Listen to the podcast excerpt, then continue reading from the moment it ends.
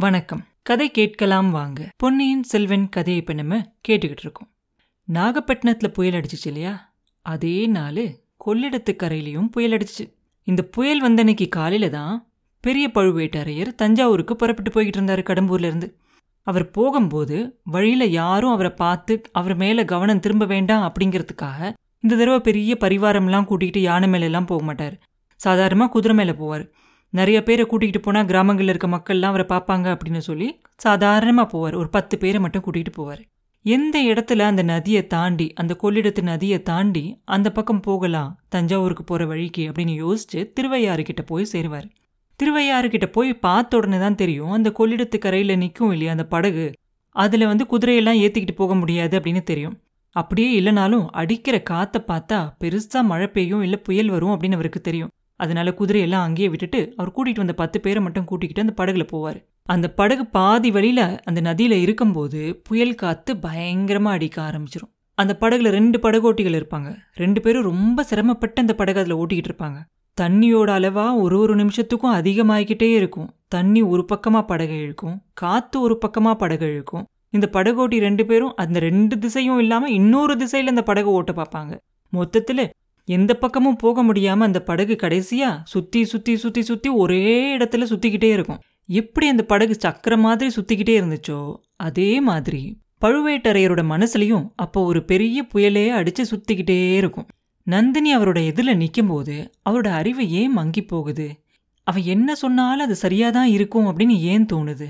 வாழ்நாள் எல்லாம் நமக்கு பிடிக்காத ஒரு காரியத்தை நந்தினி சொல்லும்போது அதை செய்யணும் அப்படின்னு அவருக்கு ஏன் தோணிடுது ஏதாவது சின்ன சந்தேகம் இருந்தா கூட அவரோட வாய் சரி சரி அப்படியே செய்கிறேன் அப்படின்னு சொல்லிட்டு சொன்னதுக்கு அப்புறம் அந்த வாக்கை தவறக்கூடாது அப்படின்னு சொல்லி அதையும் செய்கிற மாதிரி இருக்கும். இப்போ அவர் தஞ்சாவூருக்கு போய் மதுராந்தகரை கூட்டிகிட்டு வரேன் அப்படின்னு நந்தினி கிட்ட சொல்லிட்டு வந்தாரு.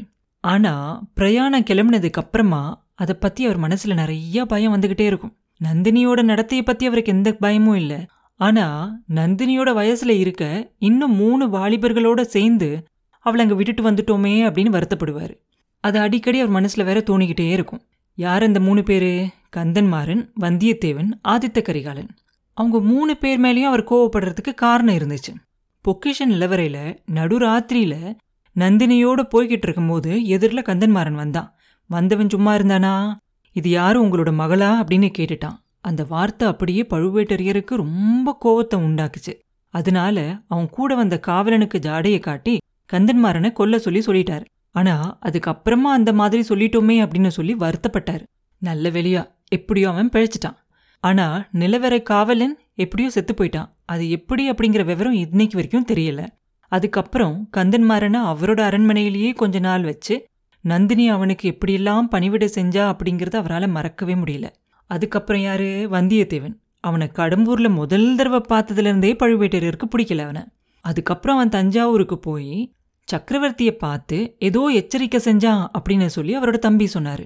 அதுக்கப்புறம் அவன் தஞ்சாவூர் கோட்டையிலேருந்து யாருக்கும் தெரியாம தப்பிச்சு போறதுக்கு நந்தினி தான் உதவி செஞ்சிருக்கா அப்படின்னு சொல்லி கூட அவர் தம்பி சொன்னார். அதெல்லாம் யோசிச்சு பார்ப்பார் இப்ப பழுவேட்டரையர். கண்டிப்பா நந்தினி அவனுக்கு உதவி செஞ்சிருக்க முடியாது. ஏன்னா வந்தியத்தேவன் வந்து இளைய பிராட்டிக்கும் ஆதித்த கரிகாலனுக்கும் ரொம்ப விசுவாசமா இருக்கான். அதனால நந்தினியோட பேச்சு கேட்டு கண்டிப்பா நடந்திருக்க மாட்டான். ஆனாலும் நந்தினியையும் அவனையும் சேர்த்து வச்சு நினைக்கும் போது பழுவேட்டரையருக்கு இன்னும் கொஞ்சம் கோவம் வரும். அதுக்கடுத்து யாரு? ஆதித்த கரிகாலர். இருக்கவே இருக்காரு.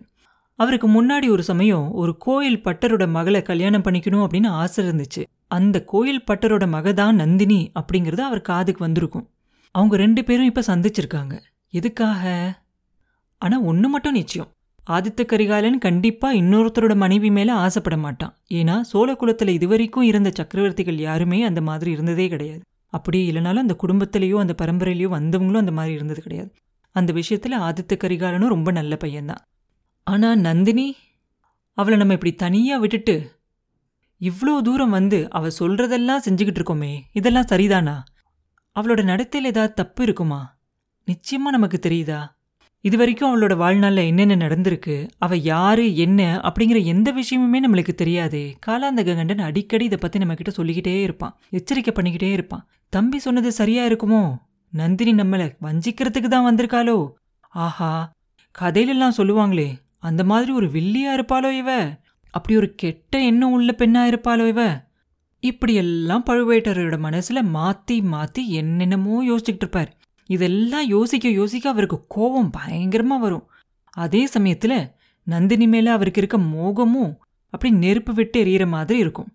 இது எல்லாத்தையும் சேர்த்து யோசிச்ச உடனே அவர் மனசுல இருக்க அந்த வேதனையை மறக்கிறதுக்காக பழுவேட்டரையர் அவரோட தலையை அப்படியே வேகமா ஆட்டுவாரு. அப்படியே அவரோட தொண்டையை ஒரு தடவை கணச்சுக்குவாரு பத்து பேருக்கு நடுவுல இருக்கும் அப்படிங்கிற நினைப்பு அவருக்கு வந்துடும் இல்லைன்னா அவர் தலையிலேயே அவர் அடிச்சுக்கிட்டு இருப்பார்.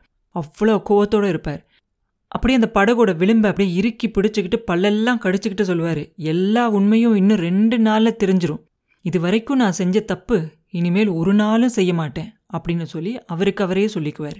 அதுக்கப்புறம் என்ன நடந்துச்சு அப்படிங்கிறத அடுத்த பதிவில் பார்ப்போம். மீண்டும் உங்களை அடுத்த பதிவில் சந்திக்கும் வரை உங்களிடமிருந்து விடைபெறுவது உண்ணாமலே பாபு. நன்றி.